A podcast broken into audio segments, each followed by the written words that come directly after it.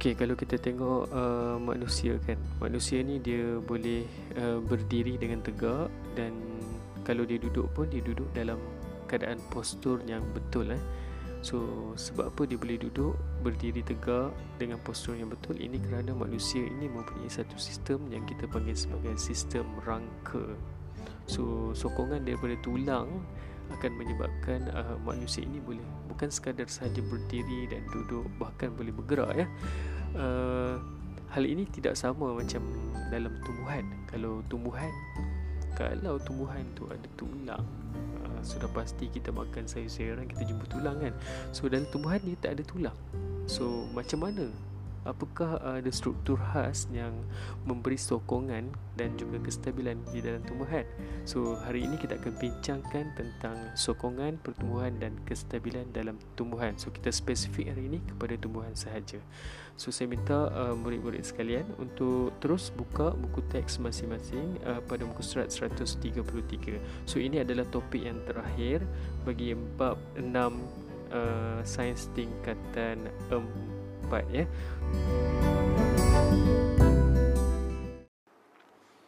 Okey, mengapa tumbuhan dia perlukan satu sistem yang kita panggil sebagai sokongan? Okey. So tujuan dia adalah untuk memastikan tumbuhan ini dia tumbuh dalam keadaan uh, berdiri tegak. So dari aspek uh, batang ataupun dahan serta daun dia akan tumbuh secara lurus ke atas. Tujuan dia adalah untuk memastikan tumbuhan ini dapat cahaya matahari. Okey, kerana kita tahu eh, cahaya matahari ini adalah penting bagi memastikan tumbuhan itu menjalankan proses fotosintesis. Okey, selain daripada itu sokongan yang ada dalam tumbuhan ini tujuan dia adalah untuk memastikan uh, uh, dia dapat menampung berat badan. Eh bukan berat badan. Berat badan tu berat badan kita. Oh dapat menampung berat tumbuhan tu sendiri. Okey dan menyediakan satu uh, kekuatan supaya dapat supaya tumbuhan tu dapat menentang tiupan angin. So kalau tiupan angin yang kecil pun dia, dia tak dapat nak sokong uh, berat tumbuhan tu uh, dia boleh jadi tumbang. Alright. So sokongan sokongan utama eh untuk tumbuhan ini yang yang paling utama bagi struktur tumbuhan itu adalah uh, yang pertama adalah batang. Okey, yang kedua adalah akar.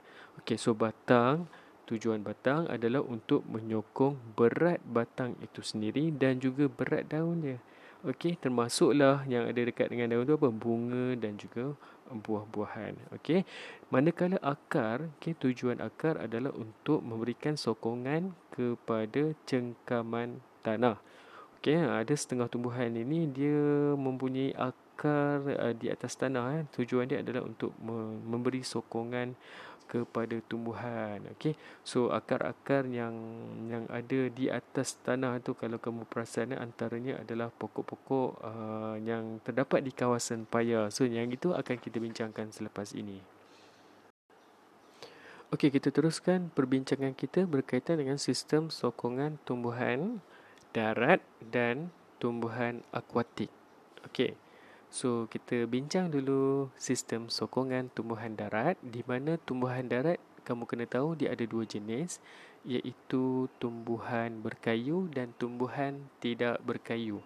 Tumbuhan tidak berkayu kita juga panggil sebagai tumbuhan herba.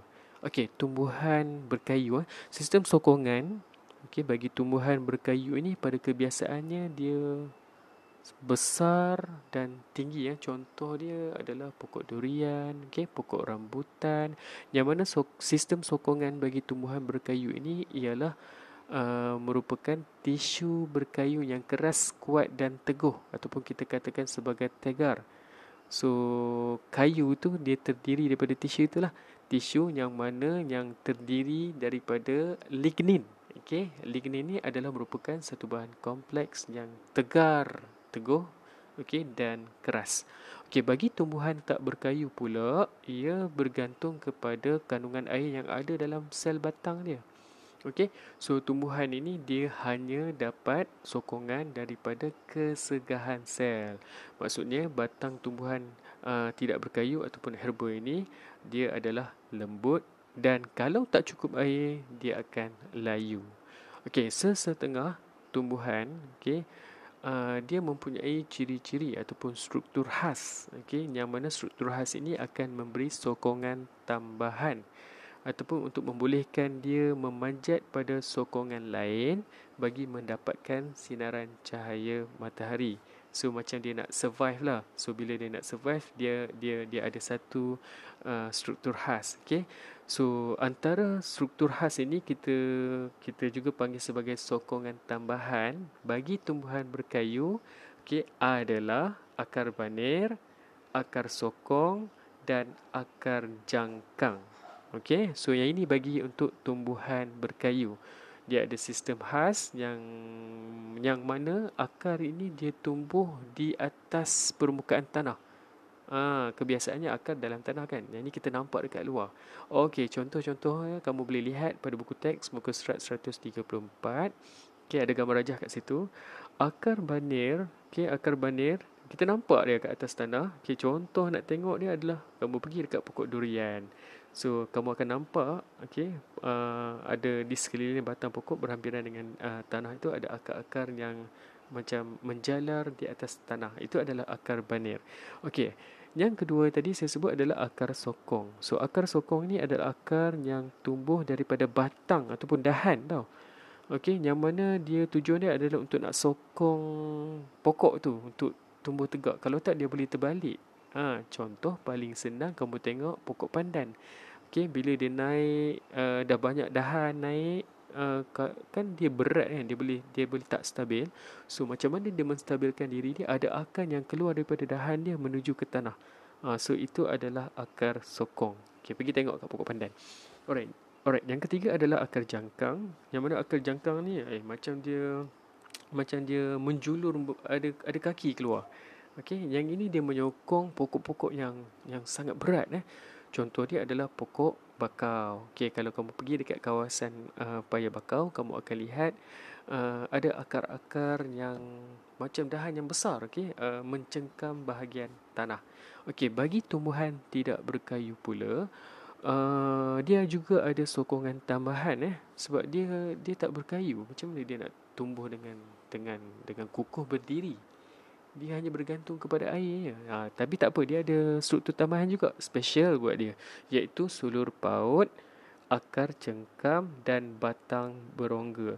Okey, so untuk kamu lihat uh, contoh ada dalam buku teks, ada gambar rajah itu, sulur paut. Okey, sulur paut ini dia struktur dia halus, dia berlingkar, dia lilit sama ada biasanya tumbuhan lain ataupun pada pada apa-apa objek yang berdekatan dengan dia seperti pagar rumah. Okey uh, tujuan dia dia uh, untuk membolehkan dia tumbuh tegak ke atas. Okey, benda jadi perkara ini akan membolehkan dia mendapatkan sinaran cahaya matahari. Contoh dia adalah pokok timun lah. Pokok timun, okey, pokok peria dan juga uh, pokok labu eh.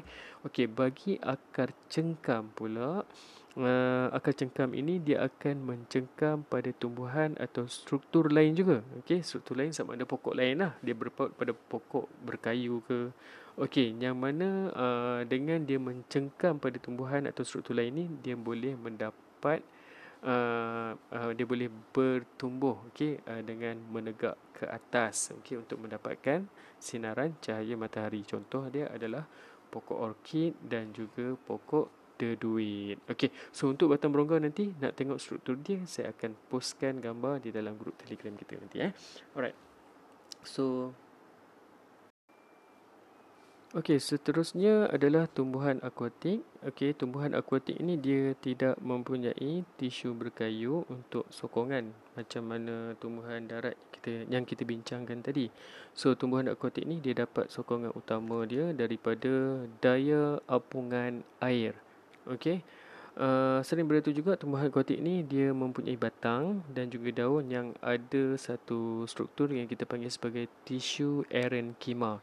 Okey, di mana tisu erenkima ini dia terdiri daripada sel yang berdinding nipis dan membentuk satu ruang ruang udara di dalam tumbuhan akuatik. Okey, yang mana uh, ruang-ruang udara ini dia akan memainkan peranan penting untuk memberi satu daya yang kita panggil daya apungan terhadap tumbuhan. Okey, jadi keapungan tumbuhan tumbuhan uh, sememangnya dibantu dengan adanya ruang-ruang udara ini untuk dia floating ya. Bagi setengah tumbuhan akuatik ini, tumbuhan ini dia boleh membengkak uh, dan juga mempunyai batang berongga dan besar untuk menambahkan daya apungan dia uh, supaya dia boleh floating okey uh, di permukaan air okey So contoh dia kamu boleh lihat uh, dekat kolam-kolam eh kita ada contoh seperti uh, keladi bunting okey dan juga teratai. Kalau manusia kita nak tahu umur dia kita tanya dia lah eh awak umur berapa eh? Uh, kalau kita nak tahu usia pokok boleh tanya tak pokok pokok awak umur berapa? Dia tak boleh jawabnya. Okay, jadi kita ada satu kaedah, okay, para saintis dia ada satu kaedah untuk nak tentukan usia uh, pokok tu. Okay, so bagaimana kita nak tentukan usia ataupun umur tumbuhan? Tumbuhan berkayu saja eh. Alright, so terdapat beberapa cara eh. So antara yang paling biasa mereka gunakan adalah dengan menentukan gelang pertumbuhan yang ada dalam batang tumbuhan. Kamu terus tengok dalam buku teks muka surat 135 So itu adalah merupakan uh, keratan rentas daripada bahagian atas okay, pokok tumbuhan berkayu yang telah ditebang. So kalau kamu tengok pokok yang dibuat apa jadi jadikan meja pun kamu nampak uh, uh, galur, okey. Uh, kamu akan nampak galur. Okey, yang mana galur ni kita panggil sebagai gelang pertumbuhan macam kalipat pusing tu. Uh. So bagaimana berdasarkan kepada uh, gelang pertumbuhan itu uh, mereka menentukan usia. Okey, dalam uh, raja tu kalau kamu perhatikan ada nombor daripada pusat okey, pusat ataupun titik tengah tumbuhan berkayu itu nombor satu dan uh, itu adalah merupakan uh, gelang pertumbuhan yang pertama. Okey, kemudian uh, gelang yang kedua dia akan pergi kepada ke arah keluar eh, ke arah luar. Okey, yang mana setiap gelang, okey, setiap satu gelang itu adalah mewakili satu tahun. Oh, jadi mereka mengira uh, berapa gelang pertumbuhan yang ada. So kalau ada 20 gelang pertumbuhan bermakna usia pokok tersebut adalah 20 tahun. Okey, itu salah satu cara ataupun kaedah yang digunakan eh. Okey, kaedah yang kedua, uh, pokok yang tak boleh ditebang tu kalau boleh tebang memang memang tak tak hidup dah pokok tu. Okey bagi pokok yang tak boleh ditebang, mereka menggunakan satu alat yang disebang, yang dipanggil sebagai gerudi khas. Okey. So gerudi digunakan di mana pokok itu digerudi sehingga 75% mata gerudi ataupun separuh ukur lilit. Maksudnya sampai ke pusat sampai ke pusat ataupun titik tengah batang pokok tu. Okey, mata gerudi tu bila dia keluarkan dan mereka akan mengira uh, gegelang pertumbuhan yang terdapat pada mata gerudi itu. So dari sini uh, ada dua kaedah lah. Kaedah yang pertama tadi uh, bagi usia pokok yang boleh ditebang.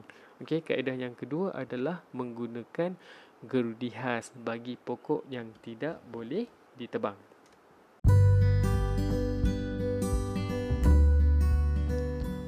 Okey, kesimpulannya uh, kamu kena tahu eh sesuatu tumbuhan itu kita katakan dia sebagai stabil okey sekiranya uh, dia tidak tumbang. So maksudnya di sini kestabilan tumbuhan itu adalah dipengaruhi oleh pusat graviti dan keluasan tapak. Okey, sebab itu ada akar banir, akar sokong dan akar jangkang tu. Okey, so semakin rendah pusat graviti, semakin stabil tumbuhan itu. Uh, maksudnya kalau tumbuhan yang tinggi, uh, dia agak sukar untuk dicapai kestabilan. Sebab itu pokok durian dia ada akar banir untuk menyokong ketinggian pokok tersebut.